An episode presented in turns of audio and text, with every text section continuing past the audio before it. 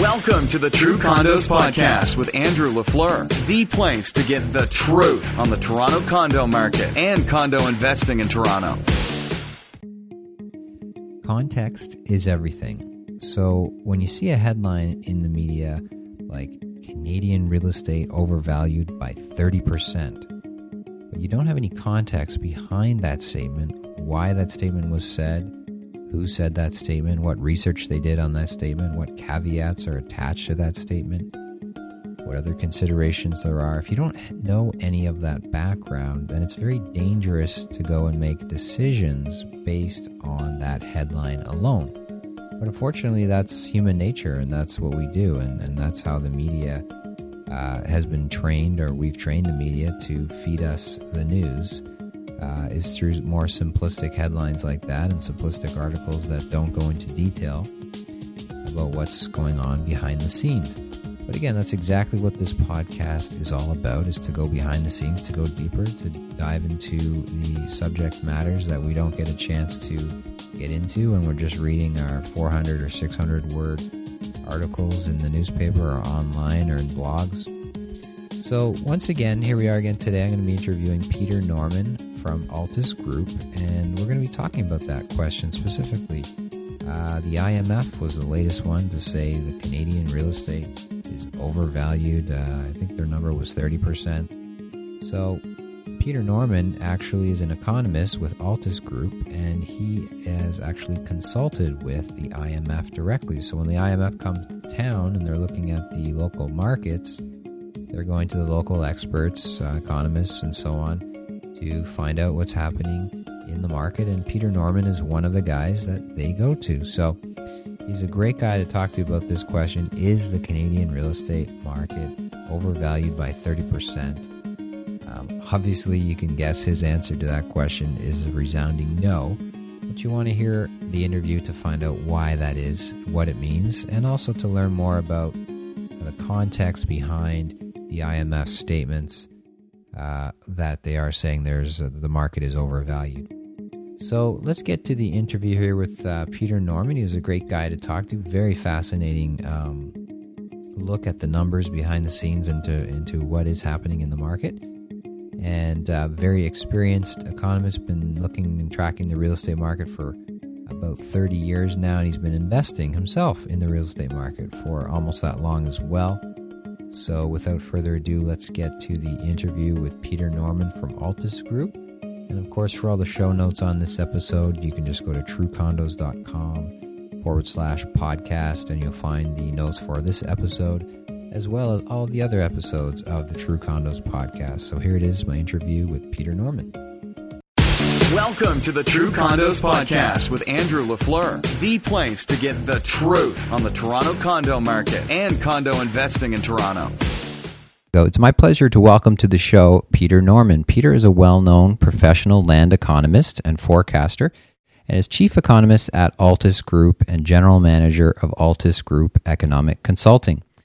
Widely quoted in the Canadian media, Mr. Norman is a frequent expert witness on economic matters and consults for private and public sector organizations across Canada, providing economic intelligence and strategic advice.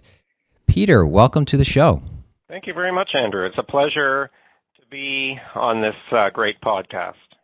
Thank you very much for joining us. Peter, why don't you start by maybe just telling everybody there? I read your bio there, um, but uh, maybe you can just tell us a little bit more about yourself, your background, how you uh, got started into uh, into your career in uh, you know econo- economics and real estate. Well, sure, I'd uh, I'd love to. It's um, it can be it can be a long story, I suppose, but uh, you know it's uh, it's been good. I have been a housing market watcher and an analyst in one capacity or another now for uh, about 30 years. Um, I was uh, I bought my first real estate investment in um, the late 1980s, uh, and uh, you know, uh, uh, uh, thinking about thinking about uh, learning through the school of hard knocks, I realized there are some mistakes in that. But anyway, that's been part of my uh, that's been part of my education as well. Uh, I have uh, a couple of degrees in economics. Uh, I worked as a bank economist for many years with one of the large banks. Uh, and as you know, um, the economics departments in banks are, you know, always keenly interested in housing, and you certainly see them see some of the economists from banks, uh, you know, uh, weighing in on the housing sector even today. And uh, about uh, 16, 17 years ago, I joined a company called Clayton Research, um, which was headed by Frank Clayton, who's a a long-standing uh, uh, leader in the housing analysis, housing economics world in, in Canada, and has been for about half a decade now. And uh, working with Frank was, you know, tremendously beneficial in terms of understanding the underlying issues in markets and how to analyze them. Um, I became a partner in Clayton Research, and then about eight years ago, we we as a as a firm sold ourselves or merged into uh, what's known as Altus Group, and Altus Group is a large multidisciplinary firm in in real estate and property and uh, and construction, et cetera, sectors. We have land appraisers and tax consultants and so on and so forth and uh, and uh, I'm my responsibility within the company as the uh, as the chief economist is to run the economic consulting team, which is uh, more or less the former Clayton Research, and we uh, devote most of our efforts to continuing to service clients. Um, through economic studies, again, around property and development and real estate and urban growth issues and so on and so forth. Uh, we advise a lot of a lot of property investors. We advise a lot of builders. Uh, we advise municipalities and so on and so forth. Uh, we also uh, direct the economic scenario and the, and all of the economic work uh, internally in the firm. So um, we so a, a, big part of our firm does, for instance, valuation, uh, the, how uh, property appraisal for a for a factory or an office tower or or whatever else and uh, and and and that work is is always based on our economic scenario as well. So we uh, we touch in one way or another with with our work uh, the team that I that I direct. We we touch uh, billions and billions of dollars worth of property across the across the uh, country and are involved in it and uh, we're constantly watching the market for um, for uh, why why it's doing what it's doing right now and where it's going. And I suspect that's part of what we're going to be talking about today. Exactly. Yeah. But before we do that, um, I'd love to go back into something you said. Your first real estate investment in the late 1980s. I'm always curious to hear, you know, uh, especially somebody like yourself who's who's been in the game for a long time. Um, what was that first property? Can you tell us about it? Where was it? What was it? How did it work? Out? How did it turn out for you? Well, I, I was uh, I was in university at the time studying economics and mm-hmm. that I knew a lot about this stuff. Well, I think I probably did okay about knowing about this stuff.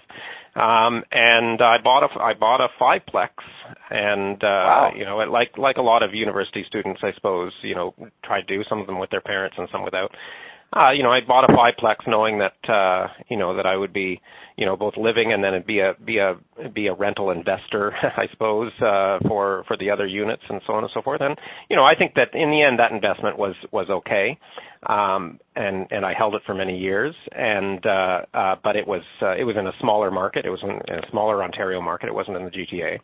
And uh, you know, the, as you know, those uh, those property prices fell um, a lot uh, between the late 1980s and about the mid 1990s. And then in this particular smaller market, they they really it took a long, long time for them to even sort of break break even. So I'm not in that investment at the moment, but uh, I've had other investments since and uh, and have been actually. Uh, a I've had I've had tenants I, I I have personally had tenants for uh you know over that entire time in one property or another so we've had a variety of different sorts of investments.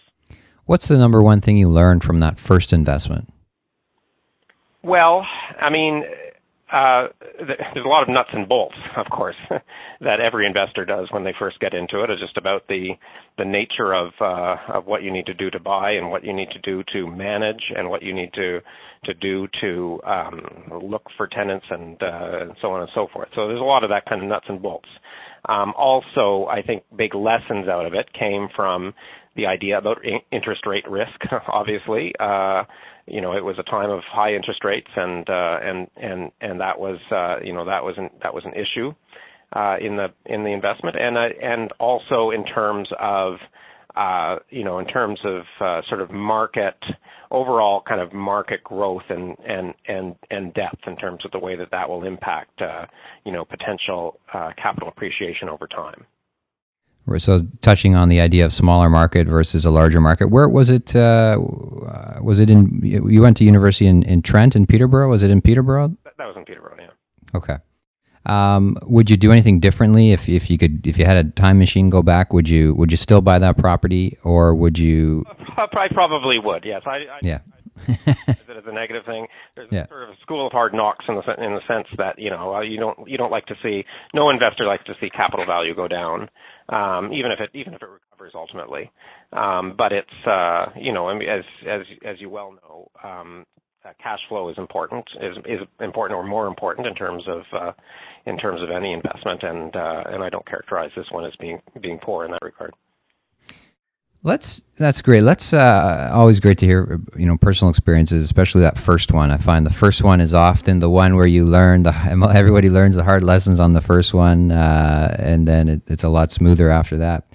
Um, but let's jump into the market itself. Uh, a lot of hot button sort of topics that you've written about and talk about frequently. We'll start with the the classic. The market is overvalued by, you know, you you pick a number, but the the number right now that people seem to be focused on is something like thirty percent. So, um, is the market in Canada or in the GTA overvalued by thirty percent? Uh, it's not, and but I also, you know, I I have. I have difficulty with the way that this issue has sort of been framed. Um, and not just by the media. We often kind of, you know, complain about the way the media right. treat issues, and that's mm-hmm. a, you know, that's a tired shoe to be to be wearing to, you know, to to say how, how the headlines often don't match the analysis and this and that and the other thing. It's not just the media, but it's also by the analysts and uh, and even by the regulators. So the overvaluation issue right now is primarily being put forward uh, by by risk evaluators in the, reg, in the in, uh, amongst regulators. So, for example, the Bank of Canada assesses um, housing balances uh, in their uh, financial system review, uh, and that's you know one of the that's one of the uh, one of the recent pronouncements on on the degree to which housing markets may be overvalued has come from from that research. Uh, the International Monetary Fund, which of course assesses a very similar sort of thing, sort of fi- you know financial stability type issues country by country, also has has weighed in recently um, on on Canada, and actually they were here as they do for these measures, and I consulted with them. They came and they, and we met together uh, well, that's very interesting. I, I, am kind of aware of their kind of yeah. and how they go go through on those assessments. But what I what I want to say on that valuation thing is that is that the word is wrong. First of all, the word is wrong, um, and I think that is what freaks out um, uh, us, you and I. That's what freaks out um, you know potential investors when they hear the word. That's what freaks out the media, or at least, or maybe it excites the media because it gives them something to you know it gives them something to write a, a riling headline about. Um, but the word is wrong because I think that you know you or I or the average investor out there, when they hear the word uh, you know overvaluation, you immediately think the last transaction that took place was a bad one, or you know recent transactions were bad, and that's you know that that I just bought it. I just bought a, a property from you for you know seven hundred thousand but it's really only worth you know 550,000 uh, I overpaid you for that property. It's overvalued. And that's not what it you know that's the common sense term of overvaluation. But right. that is not what uh, that's not what uh, is happening to the market right now. But importantly that's not what the bank of canada is saying and that's not what the imf are saying. What both of those groups are in, uh, involved in doing or employed in doing is uh, assessing what's called market vulnerabilities. So you know they want to look at aspects of the housing market and how vulnerable those aspects of the housing market are to you know what are called shocks like unexpected events that could right. that could occur. And if those unexpected events occur what would be the magnitude of the effect not on the market itself but on the financial system of Canada? Like so that you know what's the risk to which um, uh, for let's say for example a major uh, a major unexpected recession happens. Um, Uh, and the unexpected part is very important. We're not talking about the normal recessions that come and go, and you know maybe we're in one now because of oil, maybe not, or so on and so forth. But I mean, like if there's like a major, major unexpected event happened that that that threw the world economy into a recession and Canada into a major recession again, Uh, what would what would that do to the property market, and then what would that do, for instance, to you know the financial security of the of the of the country? And so that's what they're looking at. It's like vulnerabilities, and the and the bank recognizes that those kinds of vulnerabilities, like a major unexpected economic shock or a major increase in interest rates, are very very very rare and also the the odds of them are very very low. But if they do happen, what they're saying is uh, housing values could go down by 20 to 30 percent, and that that would have some implication on, on, on other things. So what we miss from the analysis when it gets reported is the probability aspect of it. The the idea that you know it's a very very rare case that we would actually see values changing, but what they're concerned about is that if they do change by that magnitude, it could have other implications. Um, I kind of like to characterize it a little bit like, you know, parenting because I'm a parent. so I think a lot of things in this context. But, you know, we as a parent will tell children, you know, we like to be like to give them autonomy and let them get out and, and what. But we say when you get to the when you get to the main street or when you get to the road, you look both ways and then you cross. Right. You know, I don't expect when I send my kid out to go to the park down the street that he's going to get run over by a car. I don't expect that. And I wouldn't want that. And it would be catastrophic to me if he did. But I still let him go out. I still I still think everything is normal, but I say, by the way, just look for cars. That's I'm not I'm not expecting him to get hit by a car, but that's pretty good advice to give to somebody. And the bank is saying to us right now, you know, uh, housing values have gone up. Okay, so be it. Uh, people have had to borrow a little bit more in order to support that, but it's okay. That borrowing is uh, still supported by a very low um, uh, uh, debt service ratio, so everything is everything is cool in terms of the debt side. But if people have that much debt and something catastrophic happens, there's going to be a slightly elevated risk to the system. That's what they're saying. Very interesting. That's uh, some great nuggets of, of background information, like you said. So I'm very curious. Like, take us inside. Maybe uh, do you have any anecdotes of like when these IMF guys come to town and you're meeting with them? Uh, I mean, we sort of see them. People in the industry, like myself and investors, we sort of see them as you know almost like the boogeymen that come in and say, "Ooh, your market's overvalued. Ooh, you guys are, you guys are bad. Ooh, you know, stay away from Canada or something like that." Um, and so we sort of picture them as these big bad, you know, organization from I don't know Europe or somewhere and uh, coming in to, tell us what we're doing wrong. But what's your uh, your experience in dealing with them directly? Um, sort of uh, in consulting with them are they uh, you know what's their agenda why do they put out these these reports or why do we get these headlines from them saying uh, you know things are overvalued by 30% are they are they uh, are they as scary as they seem to be well, there's a few different questions bundled into one, but I can, yeah. I can try my best on that. First off, the the why are they doing it? It's it's very similar to what I just said about the Bank of Canada. Uh, the you know the IMF is concerned about the same thing as the Bank of Canada is. Um, it's just that their mandate, of course, is to assess all you know all all countries or all sorts of countries across the world. So they're they're doing they're doing a little bit more relative comparisons because they they have to assess uh, the financial stability in Canada for various reasons because it has an implication on their business. Uh, but they are also assessing, you know, European countries, the U.S., South America, et cetera. They're all over the world looking at different countries. Canada is one of the things they look at.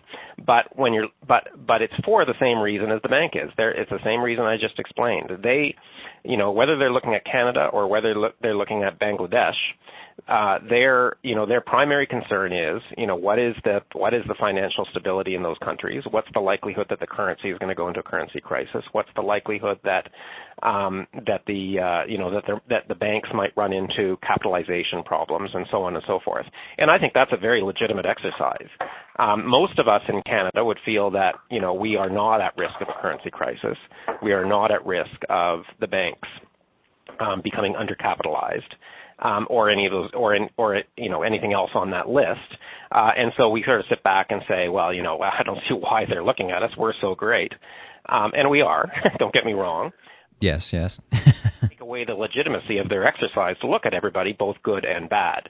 Um, now, when they look at Canada and they say, well, you know, it's everything is going along hunky dory, but uh, but you know, look at these, uh, look at the, you know, the potential effect that this debt balance might have in the case of a catastrophic problem, and that is what they're saying. Um, I mean, that's a legitimate exercise as well. I think that if we were, uh, if I, you know, if you or I was a, you know, we're, we're making major foreign investments in other countries, um, you know, I think that we would want a kind of a, a, a neutral uh, umbrella agency like that, uh, generating some research that gives us a good view at a at a 30,000 foot level of the relative merits of you know Spain versus uh, Morocco or whatever, right? Like we would want something like that, and I think that's sort of what they're providing. As far as the process goes, um, it also isn't a bad process. I mean, they send a team of researchers here. Um, about once a year to do this uh, this evaluation. Uh, they set up uh, interviews with uh, varieties uh, varieties of, of stakeholders. Some of them are are government. Many of them are government. They're here at the they're they're they're they're here hosted by um, by the by the federal government. That's their that's their channel. That's their conduit, and um, and uh, they speak to uh, you know builders they speak uh, they speak to associations they speak to analysts private sector analysts like myself they certainly speak to some of the bank economists and uh, and others in the thing and they and they ask a kind of a series of questions and it's a fact finding mission um, so you know I think that that process is probably about as legitimate as it gets um, I, I will go back, I suppose, I suppose to round out your, your, your, the barrage of questions on the IMF. I'll just go back to sort of say that, you know, if you read those reports very carefully, they're pretty well reasoned. Um, but again, they get misinterpreted. The headlines that get pulled out are are inappropriate. And I'll just go back to the one major problem that I have is that the word overvaluation is the wrong word for what they're doing, for what the Bank of Canada is doing, and for what the issue is. Right, right. Well, that's great. Um, let's shift gears back into the the market itself. Um, we constantly keep going back to immigration as being a driving you know factor in, in the real estate market in the GTA, um, and and just going back to the fact that you know so many approximately hundred thousand people are coming into the GTA every year, and we need a certain number of homes, just new homes built every year to uh, house everyone that's coming in. Um, can you talk to us about immigration, what we can expect moving forward? How long can we continue to rely on this, you know, as real estate investors moving forward? Is this is this something that's, you know, not going never going to go away or um, you know, what how should we look at immigration and should we feel good about it or how should we feel moving forward? Yeah, so uh, in a in a local market, even for a large local market like like Toronto, um, immigration, and let's just say in, in a slightly more broader sense, migration, um, can be, you know, it can be, uh, can have a lot of pros and cons, right? Um, it, it can, it's a, it's, it's a factor, it's probably our least stable factor, right? Because natural population growth, uh, we understand a lot about that around those demographics. We can kind of, you know, project forward. You know, if somebody is if somebody is 20 years old today, we can pretty much know what age they're going to be in five years' time. For example, it's very stable. It's very easy to look at. But yeah. migration is always our most, uh, you know, our most variable factor, right? So uh, if it's good, it's great because it's uh, it's creating, it's fueling a lot of demand. But also, migration and immigration patterns can can change over time. As far as you know, I mean, migration is a is a national immigration is a national issue. It gets set by federal policy and federal policy has been ratcheting at that up over about the last 20 years. Um, we see we see the level, the number of immigrants coming into Canada, settling into Canada, growing by about 20,000 persons per year. Um, all, about every five years, it jumps up about 20 person, 20,000 persons per year. So right now we're at about 265,000 uh, immigrants per year, and uh, and the and and the, just recently the federal government has announced uh, another jump, basically. So it could be something in the range of about 275 to 280,000 in the next five years uh, per year. And um, and so you know, as we've seen this ratcheting up, of course, that has had a pretty important implication on real estate right the way across the country. It's uh, you know increased immigrants mean increased pace of household growth, and of course, increased pace of household growth means more demand for housing, um, whether that be ownership or or rental. And so and so that's been important for the for the GTA because the GTA uh, it's not attracting as many, uh, sorry, as, as, as big a share of overall immigration as it did in the early 2000s. That share has eroded somewhat um, as as economic growth in the in Western Canada has has created more opportunities for immigrants but it's still an absolutely large number. Like because the federal number is growing, our share is falling a little bit, but the the number has stayed pretty constant at at uh, somewhere between about eighty and hundred thousand. Right.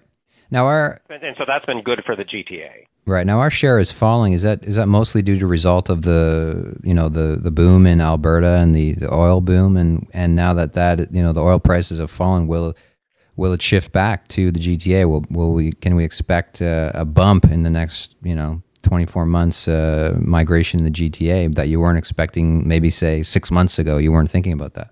No, I think that's I think that's a good point, and I think that's uh, that's that's uh, you know a, a very uh, likely outcome that we're going to see in the next uh, you know not just in the next six months, but really driving uh, the environment for the next five years or so in the in the GTA. Um, you know, again, I mentioned earlier on that there's, you know, immigrants and there's also internal migrants, and both of these things uh, have uh, somewhat similar effects from both economic growth and other factors. So we've seen more immigrants, the immigration share go up over the last 10 or 12 years uh, in Western Canada because of the oil boom.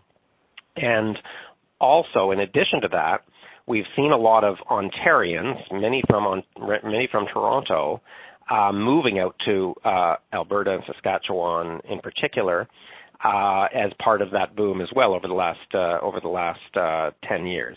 And so the net effect of that has been slightly slower population growth here, slightly stronger out there. But as I think as your question uh, uh, indicates, if we have a slowdown in the economy in Alberta because of the lower price of oil and Saskatchewan to a lesser extent, then there's going to be less of a draw uh, for labor. You know, whether those be internal migrants uh, moving out there from Ontario or, and to a lesser extent, from Atlantic Canada, or whether it's uh, whether it's the you know where immigrants uh, plan to to settle, less of a draw into those markets as the, as those economies cool. Um, and uh, more into the traditional markets for immigration, but also the source markets for that internal migration, which would be Ontario primarily. And I guess to give you a little bit of scoping on that internal stuff, like I'm talking about, you know, people who are born and raised in Canada but, you know, decide to leave Toronto and go to Alberta, for example, for a job, is that um in the in the 10 years of the oil boom from about uh, you know 2004 up to 2014 uh, during that period of time we saw net flows of persons from Ontario alone, just from Ontario into Alberta, of about 10,000 per year. Uh, so, okay. so I mean, some people were moving from Alberta to here, but the net number going out to Alberta was about 10,000 every year. Most of which, of course, are coming from you know the GTA because that's the that's the that's a big chunk of Ontario. Yeah. And the and and in the 10 years before that, that was you know you might argue was a more normal time with balanced economies between the two regions the, it was 2,000. So there was a there was a change of about 8,000 persons going being drawn out there. Like that's 4,000 houses per year, right? So right. um so that makes a big difference. Now the question is, will that revert right back to you know 2,000? Uh, right right now is that where is that what's happening now that the now that the thing now that those markets have cooled and I would say probably it is actually probably we're going to see a pretty you know, once the demographic numbers, of course, take a while to catch up with us. They're they're lagging indicators in terms of the way that they're reported to us. So we yeah. don't know exactly what's happening right now. But when we do learn about the you know the first half of 2015, for example, maybe maybe once we learn about 2015 as a whole, I think that we'll see that migration and that the Ontario population growth, primarily because of this migration effect and also about the, the landings of immigrants, will probably rise by about 10 to 15, maybe 20,000 persons faster than what we were expecting before. And if a lot of those people are in the GTA, that's a big boost to potential household growth. And that's and I, and I, and I'll just say one more thing, and not to go yeah. on too long, is that I don't I don't feel that that is solely a 2015 um, you know picture, a little boom in 20 boomlet in 2015, and then and then everybody's going to go back to the oil sector. Like I think that we're in a kind of a longer, protracted period where there's going to be less uh, investment in oil and gas for a longer period, let's say five years or so. I think we're going to see this being much a, a much stronger uh, growth period, uh, relatively speaking, for Ontario than than we've seen since the very early 2000s. Okay, is that am I reading correctly in saying you believe that low oil prices then will be here for the longer term? Like this is not a, just a blip. Yes, I, I, yeah, I would say that that's pretty, pretty. Uh, I'm not sorry. Certain is the wrong word for forecast. Forecasts are never certain, but there's a lot of consensus around um, uh, middling oil prices, let's just say, like not forty dollars, not fifty dollars, but you know something in the sixty to seventy dollar range, but certainly not in the one hundred to you know one hundred plus range. Um, and that's that's really the consensus. I mean, most analysts are in that in that band, and I don't and I don't disagree with that. And I think mm-hmm. that that you know if you look at oil futures, et cetera, uh, I think yeah. that that's the, the kind of band that people are looking at uh, again over the next over the next five years certainly. But oil cycles, if you look traditionally, are about 10-year cycles. So, uh, or commodity cycles, I should say, and uh, of which oil is is in. And so I, you know, I would I would plan on uh, I would plan on that being a kind of a a pretty kind of a fundamental shift back to central Canada in terms of that relative economic growth that's coming from that effect. And and I, it's worth saying that you know uh, slightly oil, lower oil prices, of course, has a variety of effects. It will slow down the pace of um, capital investment in the oil sector in Alberta, uh, certainly. Um, and it's worth saying that that production in Alberta has not slowed down, right? They're still producing as much oil. They're just not it's not as much capital investment right now. So it will slow that down. But the lower lower prices as well put a lot of extra money into the pockets of consumers. And Ontario is full of consumers, right? So, you know, yeah. we have uh you know, we have a, a, a pretty big built-in stimulus to the economy and in the GTA and in Ontario with with lower oil prices. It's going to come through, you know, not just at the pumps, which is the obvious thing but it's coming but it's already showing up in terms of uh, food you know prices for food. It's showing up in terms of prices for certain building materials and stuff so it's making you know it's going to it's going to assist in terms of housing affordability as that works through the system and everything else the this analysis is compounded a little bit by the lower dollar which of course is having some inflationary effects on certain commodities, but on net, the lower oil prices is uh, is deflationary for most uh, for most consumer prices, and that's good. That uh, you know that means that a consumer who's who's uh, saving you know whatever it is two three thousand dollars a year by in terms of you know the flow through of the oil prices uh, is either spending that, which is good for the economy, or saving it, which also is good. Uh, not just you know, maybe savings are, are not necessarily good for the short-term economy, but you know, I think intuitively you sort of think about those as being better for the longer-term economy, right? Absolutely, yeah. Um, Peter, this has been great. We've touched on a lot of different uh, subject areas, and you get interviewed by the media and, and guys like me quite a bit. Is there any question that um, I haven't asked you that you have never been asked about the market or about um, the economy or about yourself, but that you wish that somebody would ask you, and what would that question be? Well, it's an interesting question. It's a good question, actually.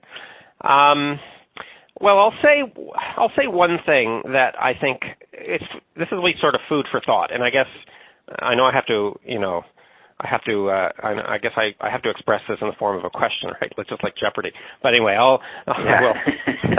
I will. uh, but but like I'll, I'll, I'll say something sort of food for thought for you and your your listeners, and and this is and and and this is uh, you know uh, you know we're we're investors in real estate. Uh, a lot of your listeners are are investors in real estate.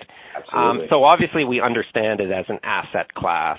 You know, sorry, we are understand you know we it's we understand it. We see it as an asset class. We understand that it is an asset class. It has you know performance metrics and this and that, and we're expecting it to pr- produce returns, and that's all that's all good. Um, but I think there's a kind of a perception um, and I get this in the questions I get asked. I'm on BNN a lot by those by the BNN, you know, uh, interviewers, yeah. and and the way they ask questions, the way the media ask questions, the way lots of people ask questions. It's like they see housing investment, the housing sector, the housing market as being just another form of the stock market. It's just like equities. It's like right. you know, we're you know, are we expecting a crash to happen? Are we expecting a yeah. people use the word soft landing for housing all the time, yeah. which has virtually no meaning. It has almost no meaning. And, you know, soft landing in the stock market has some sorts of meaning, right? It means prices are, you know, prices uh, price gro- or uh, sorry, asset uh, growth levels, the stock market index for example, levels off and and and perhaps falls but not too far, right? There's some metrics around that. And it has no almost no meaning in in housing and people confuse um, indicators out of housing in all sorts of different ways in terms of the way that it impacts cycles. Because, for instance, in in Calgary right now, of course, we've got um, we've had the number of, of resales fall off. Uh, so we've got slightly lower resales happening now. You know, I mean, it's a market that's obviously in transition. We just spoke about that earlier. But is that a market crash? Well, we don't see prices changing. So you know, how, anyway, there's a, there's a lot of differences in in the in the way the housing asset works for most uh, uh, uh, Canadians. And remember, for most Canadians, their their principal residence is their biggest investment, and it's one that they're not going to liquidate very quickly if things go go go poorly. Um, and it's one that uh, probably gets a lot of thought put into it when they both make the investment and when they think about disinvesting. So, you know, if there's a question that doesn't get asked, it's really how do you characterize the housing market, the housing investment market, relative to any other investment market? How is it different? And I would say that the answer to that is it's a fundamentally different. It's uh, you're talking about a something which is both a con- consumption good for most families because you got to live somewhere, obviously. It's yeah. something which is a which is a, a major part of of of people's financial plan in most cases. I mean, we've you know 70% of Canadians are homeowners and and just about all of them consider their their house to be their their major financial investment, right? Right. Uh, and also their major asset that they will be passing on to you know you know their children and so on and so forth. Their retirement plan, yep Their retirement plan, et cetera. And that's that's very much different than you know just their their mutual fund, which obviously has retirement plan elements to it. It has you know whatever, but they would be you know they'll dump it in a second if it uh, if uh, you know an analyst comes on uh, BNN and says you know so and so's so and so's growth fund is uh, is headed south. I mean you have a lot of people will dump it or whatever, but people will not make rash decisions around their housing, and that's why we tend not to get uh, sharp you know changes in the cycle.